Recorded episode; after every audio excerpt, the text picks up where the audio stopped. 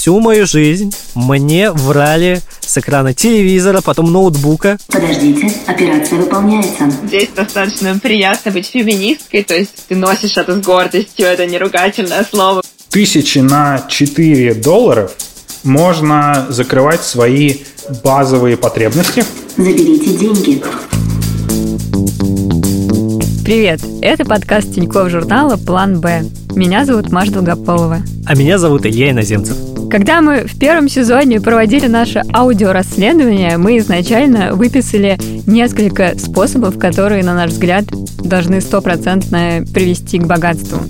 По мере того, как мы разговаривали с нашими героями, мы поняли, что некоторые способы либо ушли из поля нашего зрения при планировании этого подкаста, либо вскрылись интересные детали, которые мы с Ильей считаем, интересно было бы рассмотреть более близко. Поэтому мы решили записать несколько бонусных выпусков, в которых более пристально рассмотрим некоторые явления и их финансовые аспекты. Короче говоря, это бонус. В общем, первый бонусный выпуск нашего подкаста будет про эмиграцию. Почему так? В две тысячи двадцать первом году Левада-центр провели опрос среди населения о том, сколько человек хотят уехать жить за границу. Оказалось, что сейчас из России хочет уехать двадцать два процента опрошенных, и это наибольший показатель за последние восемь лет. Ну и основная масса — это молодые люди в промежутке от восемнадцати до двадцати четырёх лет. Так что проблема довольно актуальная, странно было бы ее игнорировать. Для этого выпуска мы нашли героев, которые переехали за границу разными способами. С помощью учебы, работы и даже отчасти брака. И мы выяснили, довольны ли они этим решением, удалось ли им повысить свой уровень благосостояния, и, может быть, их жизнь обогатилась каким-то другим способом.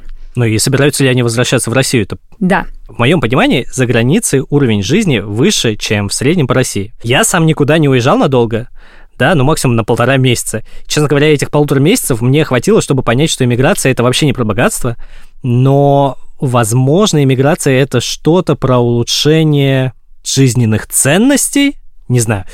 То есть уровень жизни повышается сто процентов, а вот стать богатым, но это точно не про эмиграцию. Я, если честно, никогда особо не хотела куда-то переезжать, потому что моя профессия изначально связана языком, и я как человек, который всегда был настроен сделать карьеру и, и реализоваться в профессии, для меня это было каким-то очень нелогичным шагом. Потому что, ну, если я хочу быть редактором и заниматься текстами, то куда я поеду? Ты можешь уехать в страны Прибалтики. У меня ровно такой план, потому что, как можно узнать из предыдущих выпусков, я женат на латышке.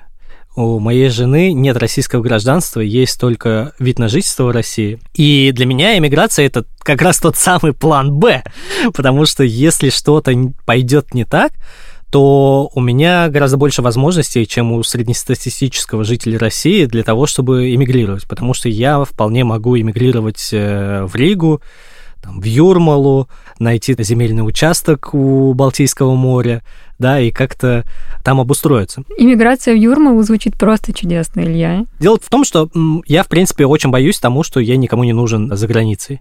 И для меня иммиграция в Латвию, возможная, как план «Б», это, ну, некая стартовая площадка для того, чтобы я мог дальше, возможно, релоцироваться, а, возможно, и, ну, мне не нужно было бы релоцироваться, да, то есть я бы спокойно переехал в Ригу, жил бы там припеваючи и все такое.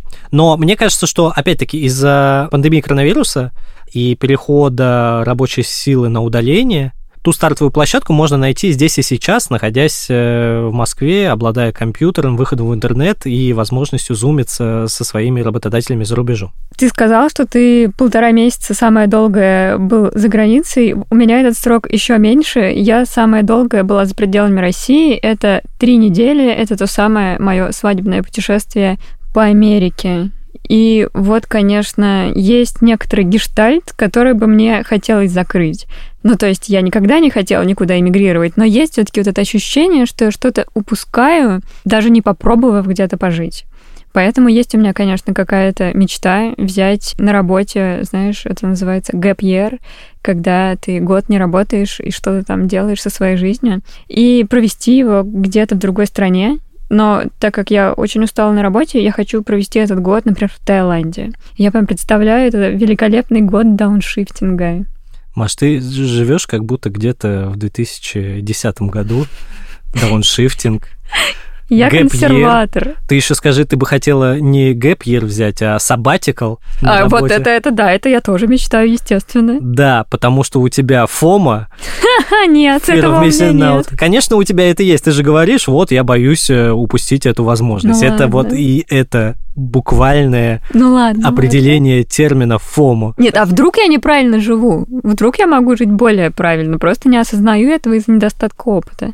Это интересный взгляд на ситуацию, но я тебе расскажу о своем опыте, который чуть больше твоего. Так. Здесь надо, наверное, сделать шаг назад и рассказать о том, что, в принципе, каждое лето родители старались отправлять меня куда-нибудь за границу подольше, чтобы я погружался в какую-то культуру. Но... Богатые москвичи. Да. Самое показательное выступление в моей жизни случилось, ну, там, на, на втором-третьем курсе, по-моему, университета. Я ездил на юг Франции, в город Перпиньян.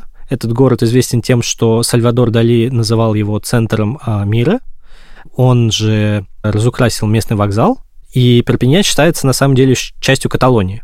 То есть это и не совсем Франция. Там же я проходил обучение, нас отправлял университет, и университет рассылал вот эти истории, что у вас будет возможность жить в студии, на берегу моря, и вы получите в конце обучения диплом. Конечно же, я подкупился на море, на диплом, но третья вещь, которую я купился, это, значит, студия. Ну, мне тогда было гораздо меньше лет, чем сейчас, и слово «студия» для меня звучало, оно, знаешь, как-то... Да, студия с кухней, и ты такой думаешь, вау, я смогу поехать за рубеж, буду там жить в общежитии, но это студия, и там она, наверное, будет просторной, я смогу звать туда друзей, это был год чемпионата мира по футболу, мы будем смотреть вместе футбол. В моем понимании студия — это вот как в сериале «Друзья», квартира, в которой она не находится, которая просто безразмерная, с огромным, типа, мансардными окнами, короче, что-то типа лофта. Я вот это такое представлял помещение. На деле же это просто, ну, там, комнатка три на три, где есть стол, кровать, душевая кабина, которая выглядит как могла бы выглядеть душевая кабина в эконом-классе авиалинии какой-то. Да, то есть это реально маленькая такая комнатка, которую ты защелкиваешь, и там, типа, ты нажимаешь на кнопку, и везде просто течет вода, просто отовсюду. Там же как бы и туалет находится, то есть все вместе. Добро пожаловать в Европу. Да, и это совершенно никак не соотносилось с моими вот этими фантазиями, которые я себе нарисовал. Плюс ко всему, обучение, конечно, проходило на море, да, но это обучение было, то есть я каждый день реально приходил на лекции, я их слушал, у нас было много домашних заданий, условия получения диплома были весьма суровыми. Конечно, плюсом было, что вот, можно было поехать после учебы на море, но вот мы, я возвращался с моря, и меня пытались ограбить. Мы ехали в автобусе, и просто, типа, у меня был рюкзак, я боялся оставлять все в общежитии, конечно же, там были все мои пожитки, да, и этот рюкзак, короче, у меня забирают во время поездки в автобусе на одной из остановок. И в этот момент у меня, знаешь, как бы там прошло буквально две секунды, но у меня пролетела вся жизнь, потому что я стал быстро оценивать риски, я такой думаю, так, хорошо, там ключ от моей комнатки в общежитии, то есть я не смогу попасть в общежитие, там, скорее всего, мой паспорт, там мои деньги, потому что финтех на момент какого это года вообще, ну, типа две тысячи десятого года, он не настолько развит, чтобы все мои деньги лежали на карточке в телефоне и так далее, это особенно, были наличные деньги. Особенно во Франции. Да, да, да. И вот, я думаю, это все мои наличные, то есть мне не на что будет жить. Вот, и я в этот момент погнался прям в сланцах.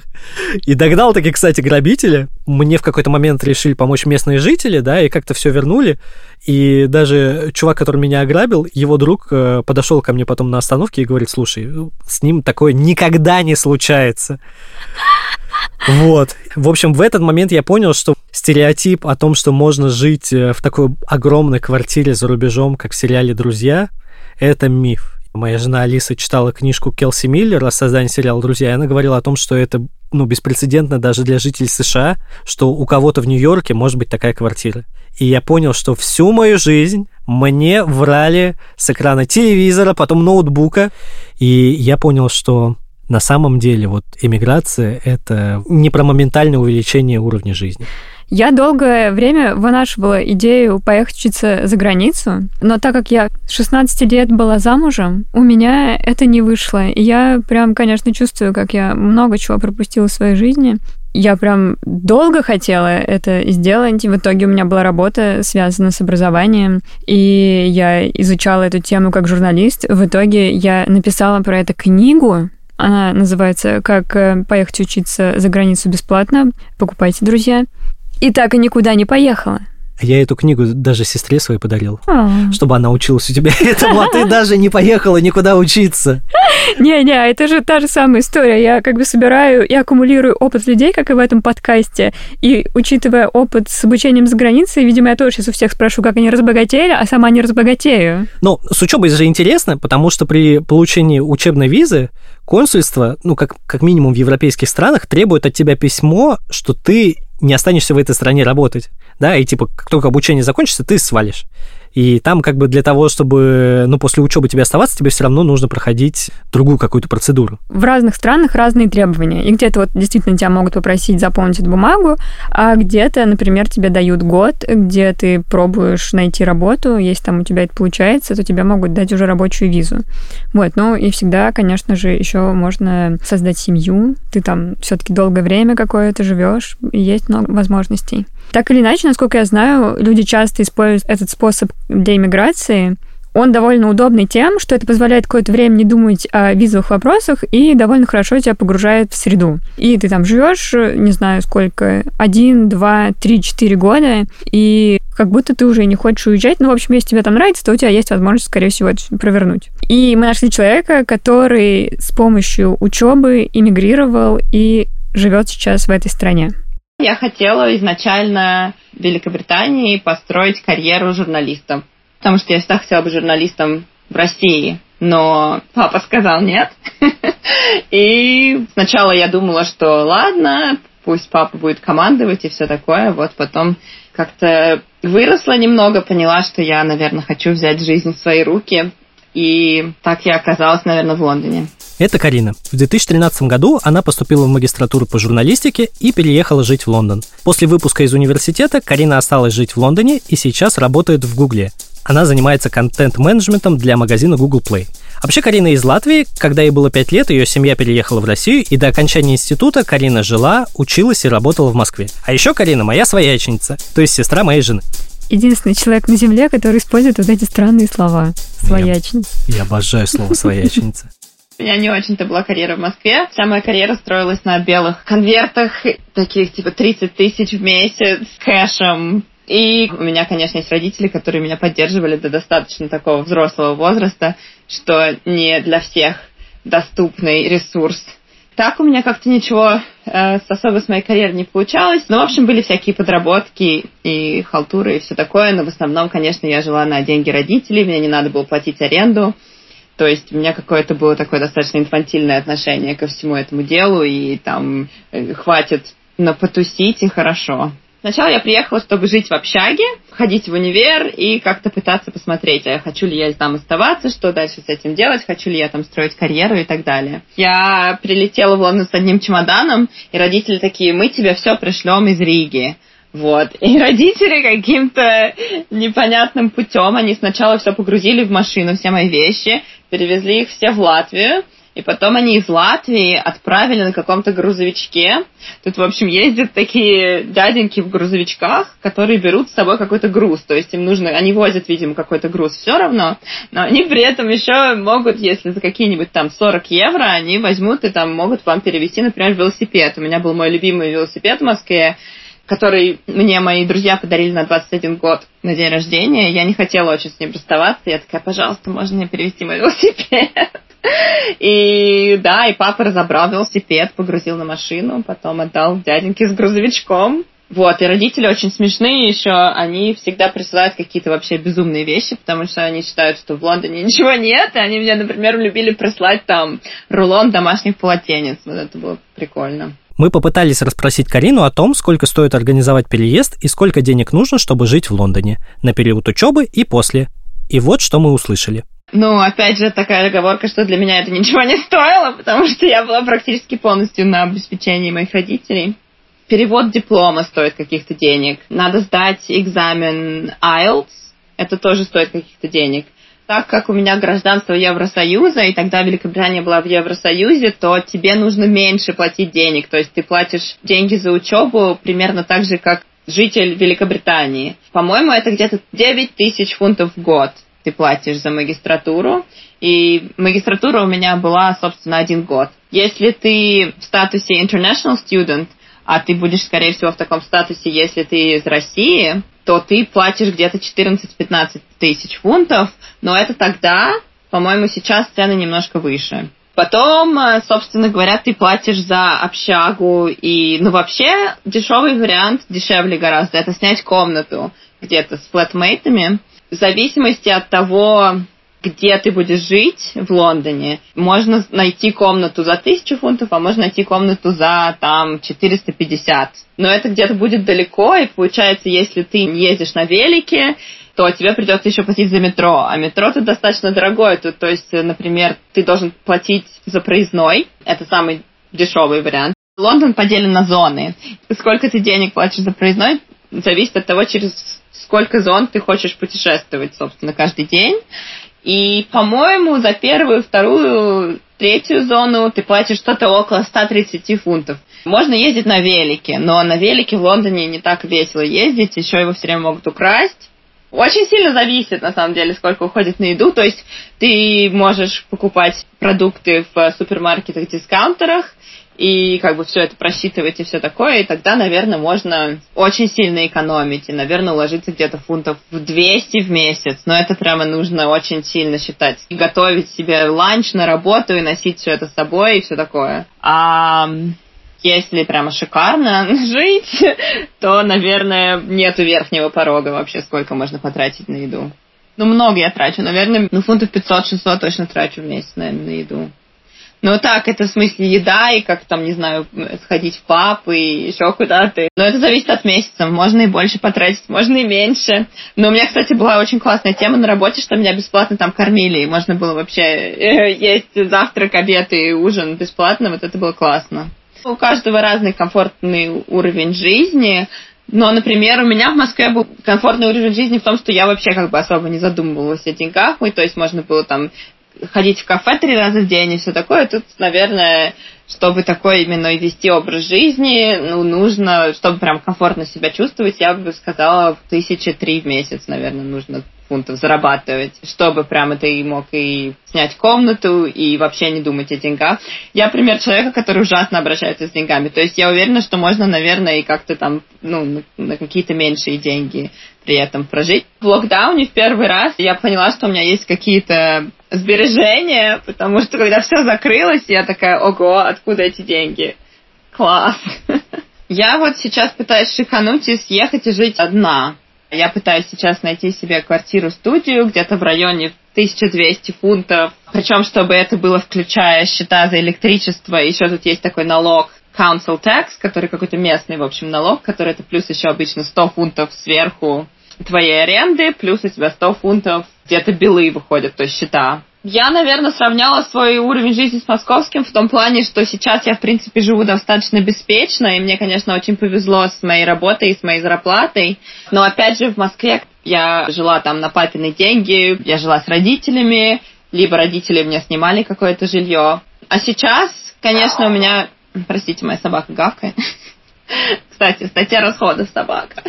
Я сейчас могу сказать, что я, наконец-то, независимый совершенно ни от кого, кроме самой себя, человек, что очень приятное такое ощущение, прям чувствуешь себя по-настоящему взрослый, как миллениал, настоящий в тридцать лет. Я наконец-то могу сказать, что я um, adulting. Наверное, могла бы найти такую работу в России тоже. Мне очень повезло, у меня срослось куча таких факторов. Они как раз как бы искали человека, который говорит по-русски, у которого есть бэкграунд в какой-то в журналистском образовании и так далее. Кстати, такая оговорка, что в университете мне сказали использовать свой русский язык как привилегию, когда ты пытаешься искать работу. Они такие: вот, ты пытаешься классно говорить и писать на английском, зачем? Это никому здесь не нужно, это же Лондон, тут все говорят классно по-английски.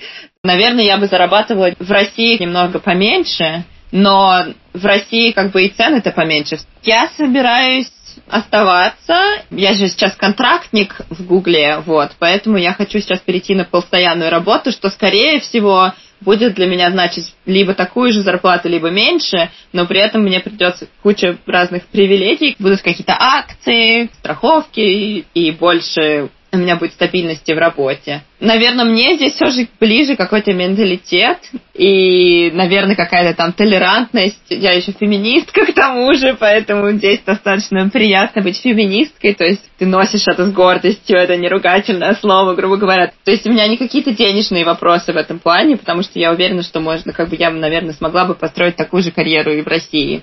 Ну, я надеюсь, не знаю точно. Вот, для меня это какие-то больше вопросы менталитета и образа жизни. Но на самом деле я думаю, что я и в Москве могла бы быть тоже счастливой и все такое. Но Москва для меня сейчас какой-то пройденный, наверное, этап. И посмотрим, что будет дальше. Может быть, Лондон и не мой конечный пункт. А стоит ли это выбрать какой-то способ разбогатеть? Я бы сказала, что, наверное, не в Лондон точно не стоит переезжать, если вы хотите просто разбогатеть. Если у вас нет никаких здесь связей, ничего, это будет очень сложный, тернистый какой-то путь. И мы не могли не спросить Карину о том, по каким вещам она скучает. В Москве отличное метро. Оно никогда не ломается практически. И оно дешевое, и красивое, и чистое, как это называется, по бьюти-сфере. Она тоже очень доступная и очень высокого качества в России. В Лондоне я всегда иду в какой-то восточноевропейский или русский салон, чтобы там, например, сделать маникюр и все такое, потому что тут достаточно все дорого и на низком уровне. Я бы сказала, там маникюр, какие-то педикюры, все такое. Тут как бы не очень развита эта индустрия. Карина, конечно, не самый показательный вариант, но мне очень понравилась вещь, которую она сказала про менталитет. То есть то, что ее переезд не дает ей каких-то особенных финансовых бонусов прямо сейчас, но она получает какие-то вещи, которые она не могла получить в России. То, что те люди, которые находятся в этой стране, для нее ближе. Ну, про менталитет я знаю просто Карину как мастера смолтока, да, и этому навыку за рубежом очень быстро прокачиваешься.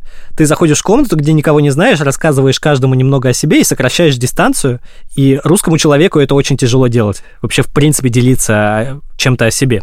Но я бы назвал способ Карины способ переезда вслепую, потому что при переезде ты теряешь весь свой социальный капитал, и нужно заново его выстраивать. И как раз вот этот магический, мифический оффер, который тебе может сделать зарубежная компания, если у тебя нет оффера, то можешь забыть о восстановлении своего уровня за рубежом, так это не работает, да? Грубо говоря, мы с тобой тут сидим такие на позициях менеджеров среднего, высокого звена, но за рубежом это, ну, вообще никак не сконвертируется. Ну да, в общем, это такой способ для смелых людей. Я, конечно, себе, Слава, представляю, чтобы я такая поехала куда-то, давай там друзей заводить и вот эти смолтоки вести. Нет, я просто худший человек с точки зрения смолтока.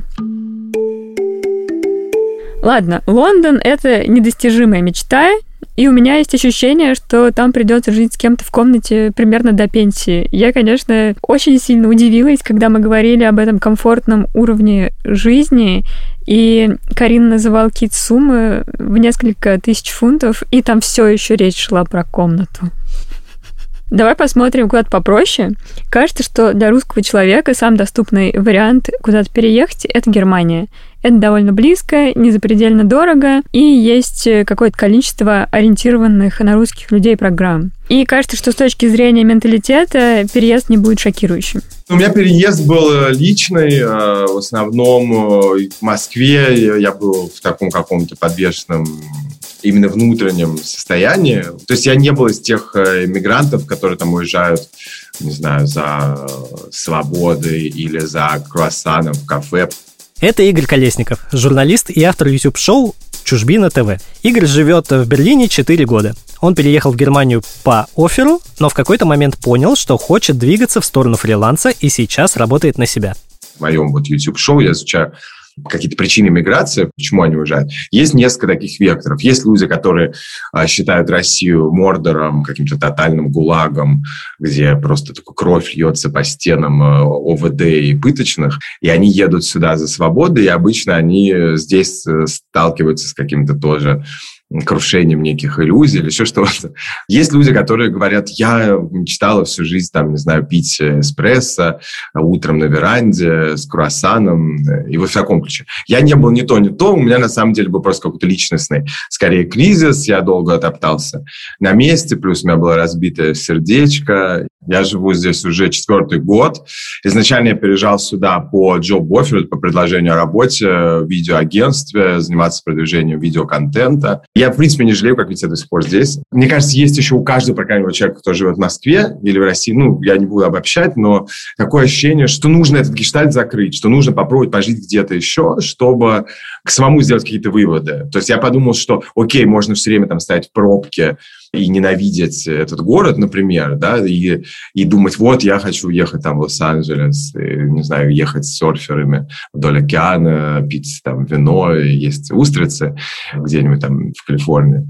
Но я подумал, что надо взять, попробовать, в общем, короче, уехать. И я попробовал уехать, мне все-таки повезло, потому что я уезжал, то есть мне работодатель трансфер какой-то там обеспечивал, помогал там с документами, еще что-то. Сейчас я, наверное, практически очевидно уверен, что если бы я более, наверное, в какой-то жесткой форме уезжал, я бы, наверное, вернулся, потому что, конечно, здесь слишком много и так непросто всего. Если бы еще тут нужно было мне прям выживать как-то жестко финансово или там ходить здесь в ужасной бюрократии и доказывать, что я тоже имею право там, на, на жизнь, то мне было бы еще тяжелее, наверное. Лайфстайл или образ жизни, который большинство людей ведет в Москве, но вот я могу говорить релевантно про Москву, моего, наверное, какого-то комьюнити.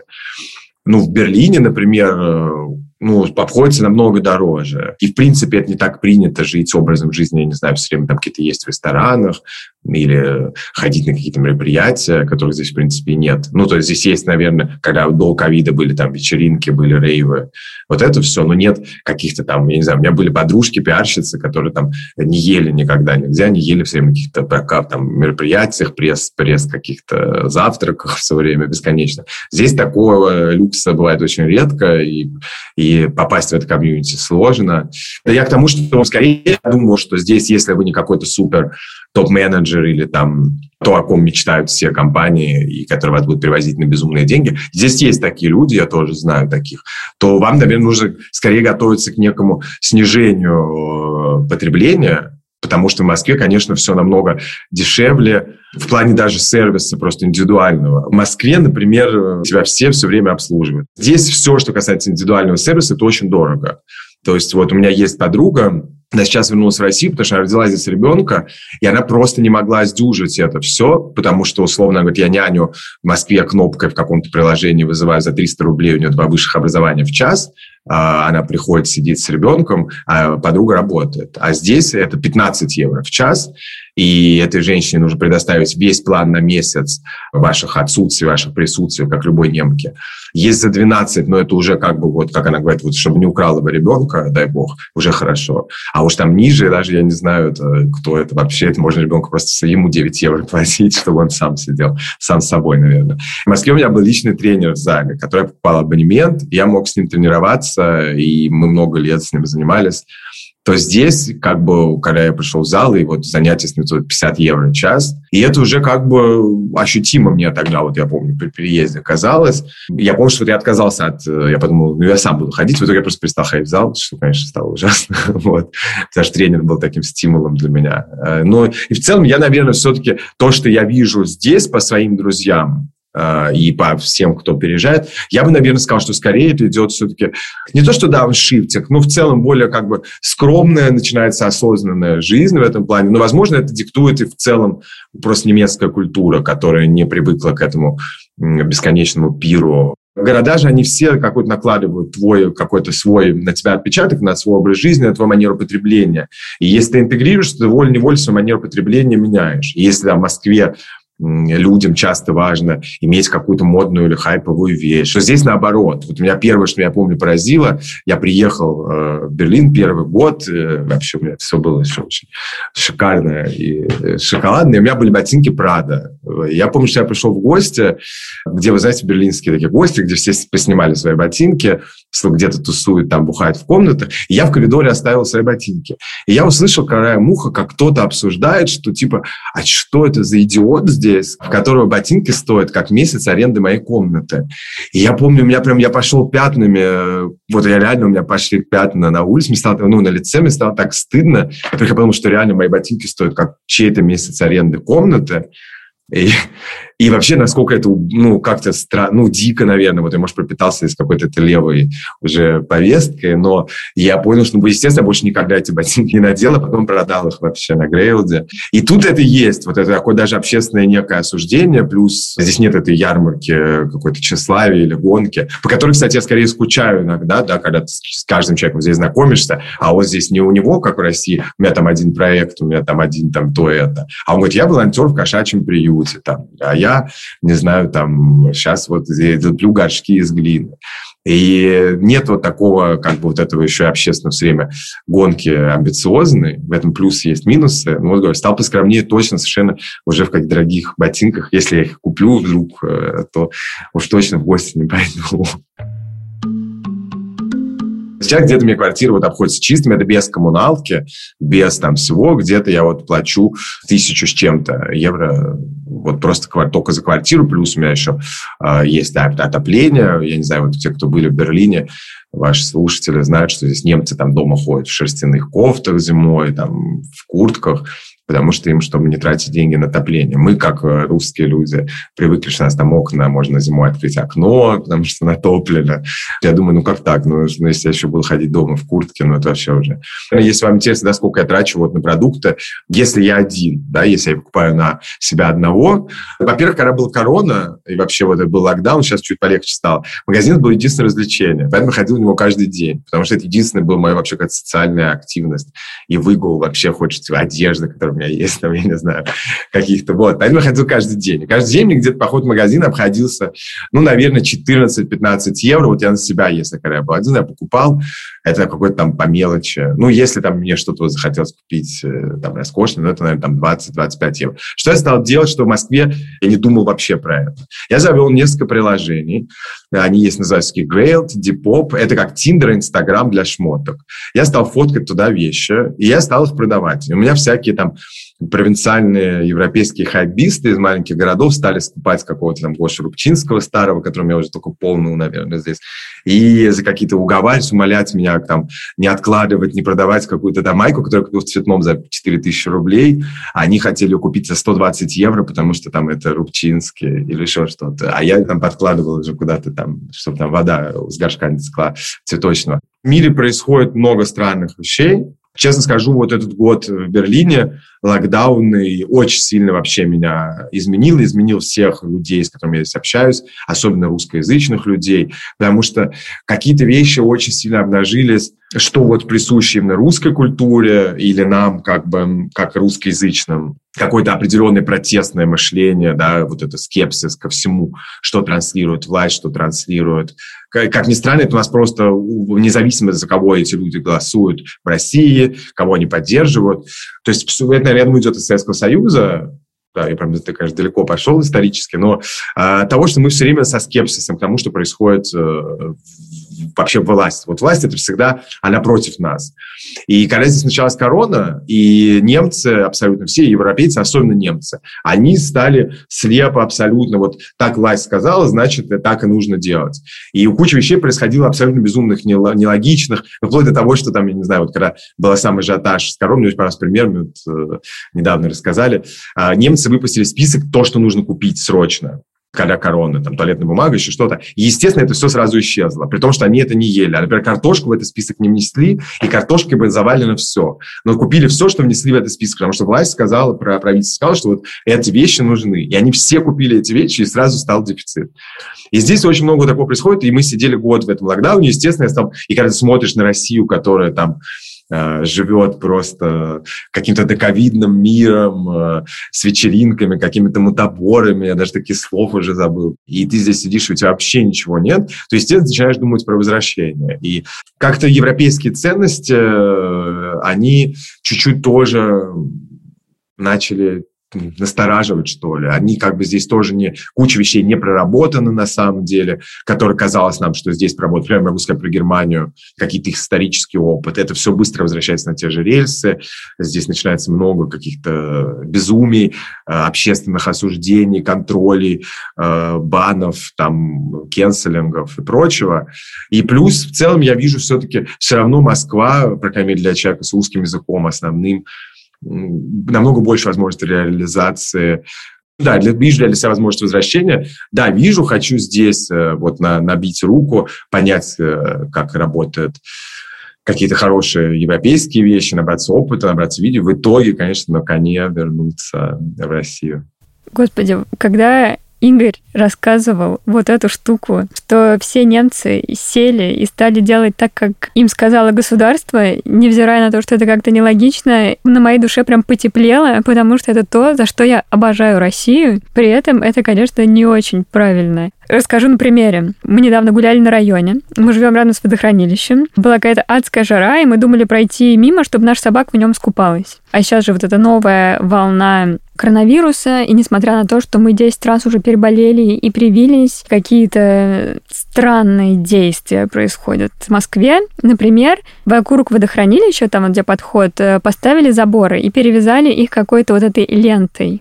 И милиция там стояла и никого не пускала. И мы думали, господи, ну что они думают произойдет на этом водохранилище? Люди будут обниматься и плевать друг друга, и таким образом все заразятся. При этом рядом другой участок водохранилища, там, где набережная, там никто вот огораживать и перевязывать водохранилище не стал. Ну, то есть это как-то просто не имеет никакого смысла. В десяти минутах ходьбы пруды, где тоже там люди лежат все в обнимку, и их там гораздо больше, потому что все, кто хотел пойти на водохранилище, пошли на пруды. И потом Потом мы, когда шли обратно, мы прошли мимо него снова, и люди просто отодвинули заборы, когда милиция уехала, и стали проводить время так, как они хотят. И я так радуюсь каждый раз, что когда русский человек не согласен, он просто берет и делает то, что хочет. Ну, в общем, я прям чувствую гордость за народ. Имперское мышление, Мария. Я, когда жил в России, я не знал, что в Ев... как в Европе устроена жизнь, да, когда ты приезжаешь сюда на уикенд или там на какой-то фестиваль, и ты думаешь, что это какой-то просто офигенный рай, то, когда ты сталкиваешься с реальной повседневной жизнью, ты видишь, что в куче вещей действительно Москва, по крайней мере, или Санкт-Петербург, или даже уже на самом деле регионы, я был в, в других городах в России, вот, то там уже тоже идет это все вперед, и, в принципе, эм, в России есть такая вещь, как бы такая сервисно-ориентированность, что не то, что тебе все должны, но в целом априори, вот, типа, клиент прав, там, или вот, я не знаю, ты, ты как бы, ты всем считаешь, что ты за то, что ты платишь, ты вправе требовать. То в Европе, по крайней мере, в Германии особенно, может быть, из-за левых идей, что-то. Здесь вообще как бы концепция «вас много, я одна», и ты ни за что, то есть тебе повезло, дали, не дали, не повезло. То есть я прям знаю, что вот есть какие-то моменты, каждый раз, когда я знаю, что я заварю эту кашу, и это все, да, там вот у меня там была прям проблема с э, санузлом, я не знаю, у меня там три месяца, у меня была дырка в полу реально, у меня три месяца, я обзванивал все, там, кричал, бессмысленно, то есть это сделали реально через три месяца. Поэтому я думаю, что проблема с переездом от того, что люди просто не знают на самом деле реальности. Сделать список, например, что для меня важно в том городе, где я живу. Я живу там, не знаю, я живу в Санкт-Петербурге. Что для меня здесь, что мне нравится в нем? Мне нравится там, не знаю, хорошая погода, или в Санкт-Петербурге не очень хорошая. Мне нравится гастробум, рестораны. Мне нравится, что я там заказываю, через пять минут мне привозят э, там, что там, да, вот эти доставки, которые у вас там друг с другом конкурируют, самокат. Просто здесь, например, открылась доставка, горелась в этом году такая. И она преподносится как стартап уровня Apple, Стив Джобса. Они раздают интервью как рок-звезды, что они придумали доставлять, там, не знаю, яблоко домой, и вот вообще и какое-то там, я не знаю, они, они, они ведут себя как Боны из YouTube просто, при том, что в России там, по-моему, эти самокаты, лавки, э, я уезжал, уже были. Вот, поэтому я бы, возвращаясь, я бы сделал список того, что для меня важно, и с этим списком попробовал поехать в этот город, в который вы хотите приехать, для себя ответить на эти вопросы. Мне кажется, что уже давно иммиграция не про финансовый выигрыш. Про мой образ жизни, да, наверное, он стал сейчас, когда я приезжаю в Москву с евро, естественно, я чувствую себя фирмачом, каким-то там туристом э, европейским, да. Но в целом я знаю, что, конечно, нет, в Москве можно безумно получать деньги. Что точно совершенно здесь нельзя сделать? Здесь нельзя молодым сделать карьеру большую быстро. То есть в России действительно сегодня ты, там, не знаю, редактор где-то там на сайте, послезавтра ты директор там огромного фестиваля, послезавтра ты еще где-то, потом кинотеатр и так далее, там, не знаю, тебе там тридцать лет. А, то здесь, конечно, это долгий путь, э, И там здесь нельзя, условно, прийти к кому-то, подойти к кому-то на тусовке э, с бокальчиком, что-то там кому-то затереть, и ты уже будешь работать, не знаю, там, э, в каком-нибудь большом... То есть здесь карьера делается долго. Во-первых, здесь люди, которым по пятьдесят, там, по шестьдесят лет, они никуда уходить тоже не собираются, они сидят хорошо на этих местах, и никто тебе ничего давать не будет. То есть здесь ты долго будешь идти, идти, к пятидесяти годам ты сделаешь то, что в России человек там делает к тридцати.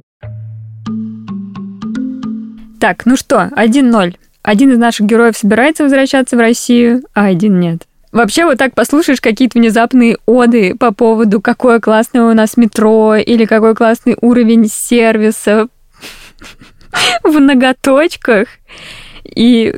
думаешь, что за пределами Москвы просто какой-то первобытный мир. Или вот проблемы с отоплением. Это что вообще такое? Мне кажется, что я никогда никуда не мигрирую, потому что я просто не представляю свою жизнь в стране без центрального отопления. Маш, ну у меня сразу несколько контраргументов. Начнем с отопления. Я, как отец трехмесячной дочки, подготовился к ее приходу в мир и прочитал книжку Федора Катасонова «Федиатрия». И заодно прочитал неплохую статью о терморегуляции на сайте sports точка ru. Короче, центральное отопление убило наши возможности к адаптации к холодной погоде. И в Европе все привыкли к дорогому отоплению и давным-давно адаптировались. То есть там как бы прохладно, люди в шортах ходят, и им окей. Илья, мне тридцать два, меня уже не переделать, меня испортили тридцать лет назад. Да, я знаю, я вот смотрю на людей, которые ходят в январе в довольно прохладную погоду, тем не менее, в шортах, я думаю, блин, как классно.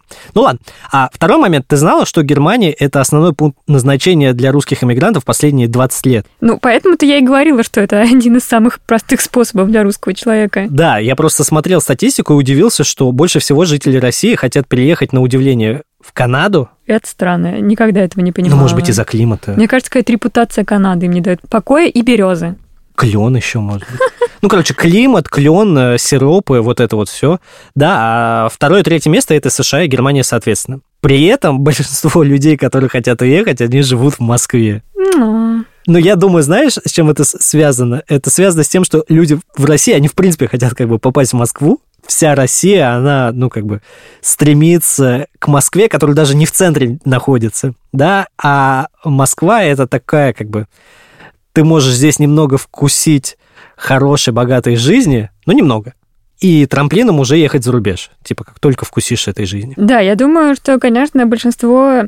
россиян как-то не печально борются за выживание, и у них нету времени даже подумать о том, чтобы как-то вот так настолько замахнуться, чтобы улучшить свою жизнь. Вот, это довольно печально. Ну, в общем, насчет средневековой Европы все понятно. И хочется понять, как обстоят дела за океаном. В Америке, мне кажется, если у тебя хорошая работа, то в том числе какие-то финансовые институты и так далее построены так, что если ты средний класс, то, мне кажется, ты можешь быть там более лучшим средним классом, чем там в Москве, условно. То есть ты можешь там взять достаточно легко там себе, не знаю, ипотеку, купить там дом и, не знаю, машину взять в лизинг там и так далее. Если у тебя есть этот базис в виде надежного работодателя американского. Это Алексей Чичеров. Алексей живет в Нью-Йорке и работает в международной компании ка бэ двенадцать. Еще Алексей ведет подкаст «Let me speak from my heart», где говорит о жизни за рубежом. По-моему, сегодня, вот сейчас даже посмотрю, да, ровно три года, как я в Нью-Йорке. Не было такого, что я сидел в Москве, мне пришел оффер, я такой, да, поеду в Нью-Йорк. Такое случилось с моей женой. Она работает в одном из информагентств российских, ей предложили возглавить отделение в ООН. ООН, соответственно, находится в Нью-Йорке, и мы обсуждали это, и, честно говоря, даже была ситуация, когда предложили, и мы совместно решили, что не поедем, не видим смысла, вот, а потом увидели в этом смысл и поехали. У меня как-то назрело то, что я на тот момент, где я работал, мне и наскучило, и я, наверное, уперся в какой-то потолок, поэтому я, честно говоря, рассматривал переезд в Нью-Йорк больше, знаешь, как не карьерную возможность, хотя что-то стратегически в этом видел, а больше как э, возможность сменить обстановку, э, поучиться, и поучился здесь как раз э, в эн вай ю. И так уж вышло, что здесь уже я переключился как раз на бездев, на развитие бизнеса, и как-то вот, собственно, познакомился с нынешней командой. Это было достаточно просто в том плане, что я просто откликнулся на HeadHunter, и э, ребята выходили на рынок США, а тут я уже на рынке США, и вот как-то мы так сошлись. Я получаю зарплату в рублях, Но я, опять же, знаешь, я такой немного необычный чел в том плане, что так уж вышло, что я, ну, условно, удобен для российских работодателей, потому что э, я не требую везде, э, типа, американских условий, потому что они все-таки несколько выше.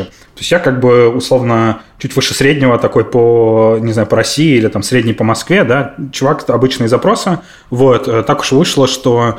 Ну, знаешь, понятные вещи в виде там аренды или там страховки закрывает как раз не мой работодатель, а жены. В случае с Америкой у меня такая штука, что уровень жизни в каких-то вещах, которых я привык в Москве, я просто понимаю, что я себе их не то что позволить не могу в Штатах, но просто это совершенно по-другому. Сервисы, которые стали уже привычными в Москве, типа езжу на такси, заказываю еду, там, типа здесь у меня Яндекс.Лавка, здесь у меня Delivery Club, там привозят продукты. Короче, все вот такое технологичное, оно, во-первых, ну, как мне кажется, оно здесь немного хуже, во-вторых, оно, ну, как бы в структуре затрат, оно как бы, ну, в целом больше стоит. Ну, надо реально очень, очень хорошо где-то работать, чтобы там, условно, каждый день там передвигаться там на Uber, да, хотя, как мне кажется, там каждый день там условно ездить на такси в Москве, ну, ты, ты не должен быть для этого прям, ну, типа супер топом там и так далее, то есть это какие-то вещи, которые ты можешь себе позволить.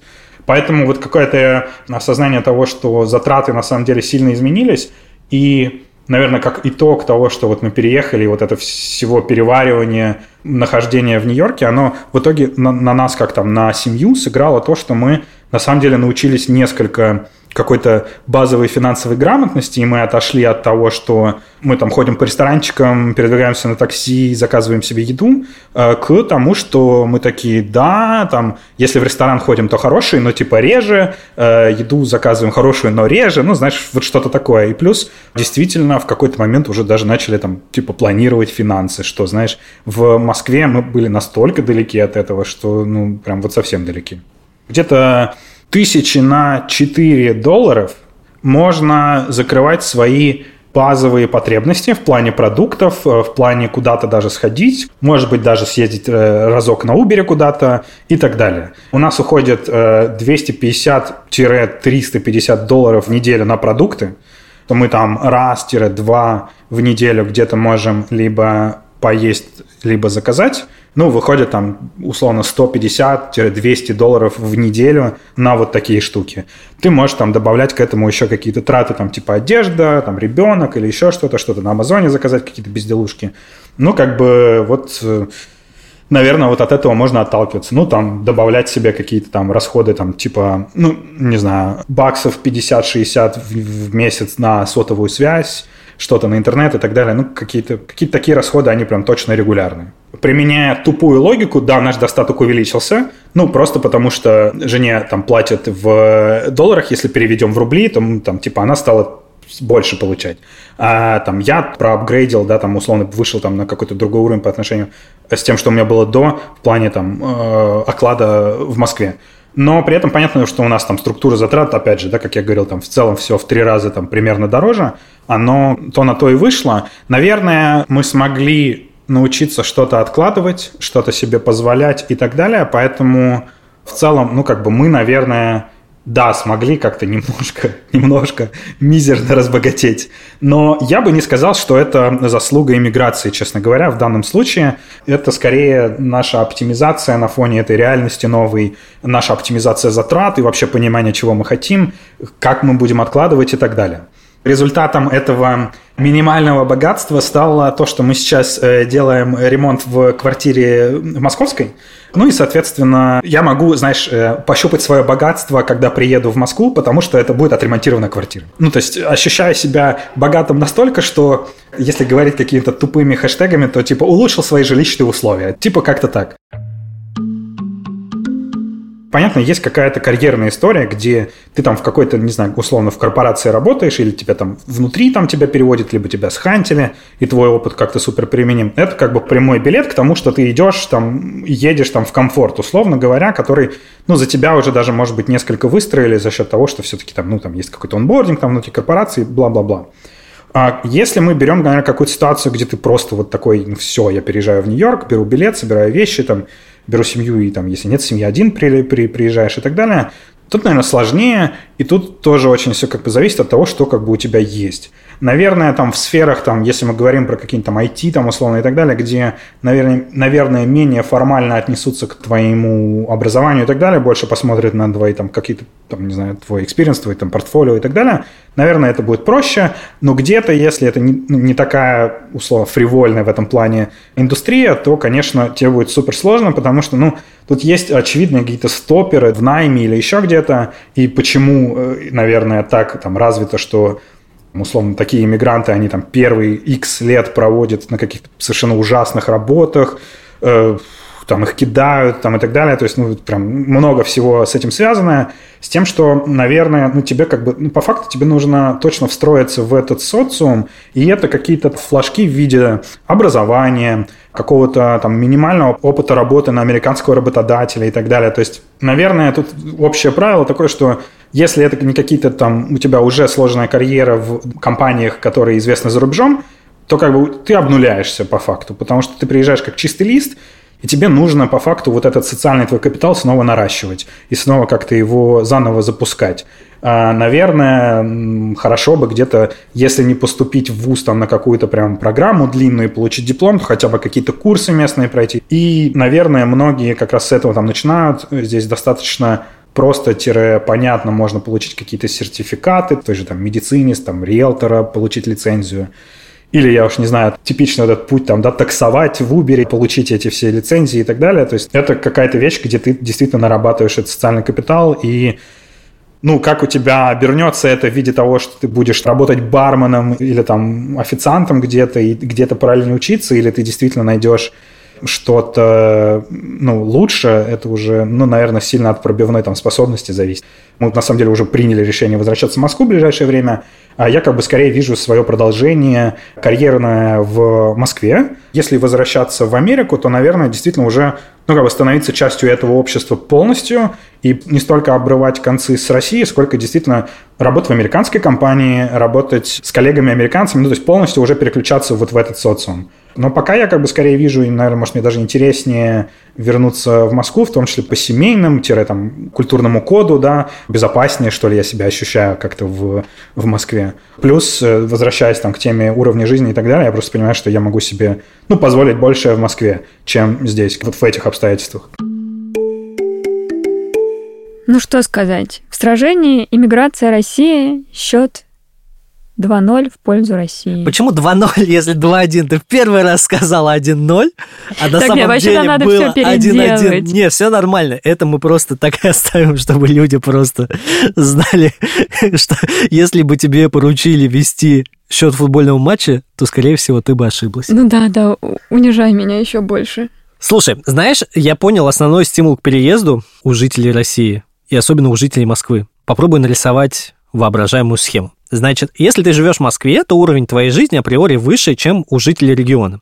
Тут э, действительно платят больше, но и конкуренция куда выше, так что особо не забалуешь на какое-нибудь соцпособие, да, ты не сможешь остаться в Москве без работы, оплачивать аренду и получать пособие по безработице, потому что его просто не хватит. А проживая в Москве, у тебя появляется возможность, скорее всего, выезжать за рубеж ненадолго, ну, там, на одну-две недели. Ты можешь снимать номер в гостинице или комнату на Airbnb, и этот э, туристический выезд выглядит для тебя очень романтично, потому что ты едешь в сезон, когда все места, скорее всего, работают, там, вкусная еда, ты живешь в хорошем месте, ты тратишь деньги из отпускного бюджета, который ты готов, ну, потратить в любом случае. Да, тебе не жалко этих денег, и ты думаешь, ой, как бы классно тут жить, потому что вот сейчас я тут две недели, и я тут нормально зависаю, и все классно, а на деле... Вот я в таких отношениях оказался с Нью-Йорком как раз, да, я был один раз в Нью-Йорке, я жил в хорошей гостинице, которая находилась на Манхэттене, и казалось, ой... Ну, как классно. Здесь большие пространства, высокие потолки, Типа живешь на каком-то там сорок пятом этаже, смотришь в окно, у тебя там небоскребы. А все мои знакомые, кто переезжал в Нью-Йорк, они, ну, либо живут в пригороде, где совершенно другой ритм жизни, либо в комнате пять на пять метров, за которую платят столько, сколько в Москве платят за трешку в центре. И ты такой, блин, это вообще не сходится. Ну, типа, что? Почему? Как? Ну, типа, в отпуске все классно, а когда переезжаешь, почему все сразу так падает? В общем, это опять-таки, ну, какая-то романтизация за границей. Я, кстати, когда тоже была в Нью-Йорке и была там единственный раз, до этого у нас было двухнедельное путешествие по Калифорнии, и мы все деньги потратили там. И на Нью-Йорк у нас осталась уже какая-то очень скромная сумма, и мы жили у наших знакомых. Довольно скромная у них была квартира на первом этаже. Мы спали там на диване, который не раскладывался. Совсем это не выглядело так, что ты вот переехал и... Все, американская мечта обрушилась на тебя. Кстати, я помню, что под конец нашего путешествия однажды я шла по улицам Нью-Йорка и просто рыдала, потому что я не хотела в очередной раз есть крылышки Баффало на завтрак. Маш, ну это вот реально... Ну я вот не могла тут, уже есть крылышки вот Баффало. Вот тут ты зажралась. И так этот подкаст, знаешь, просто делимся какими-то своими отпусками шикарными, да, а ты еще и крылышек Баффало, значит, уже тебе надоело. Три недели я ела крылышки Баффало. Нет. Это вообще не, не входит в мой основной рацион в России. Я мечтаю о такой жизни, Маша. Ну что, главный вывод, который я делаю из этого выпуска, что когда переезжаешь куда-то, то скорее беднеешь, чем богатеешь. По крайней мере, поначалу. А вот до конца доживают не все. Но это если у тебя нет оффера. Ну, мне кажется, нам с тобой оффер не светит, Илья. Ну, не знаю, посмотрим. Кажется, что во всей этой схеме беспроигрышная комбо – это стать программистом и эмигрировать. В следующий раз мы поговорим с программистами и узнаем у них, обязательно ли куда-то переезжать, чтобы разбогатеть, или этот способ позволяет прийти к финансовой независимости из любой локации.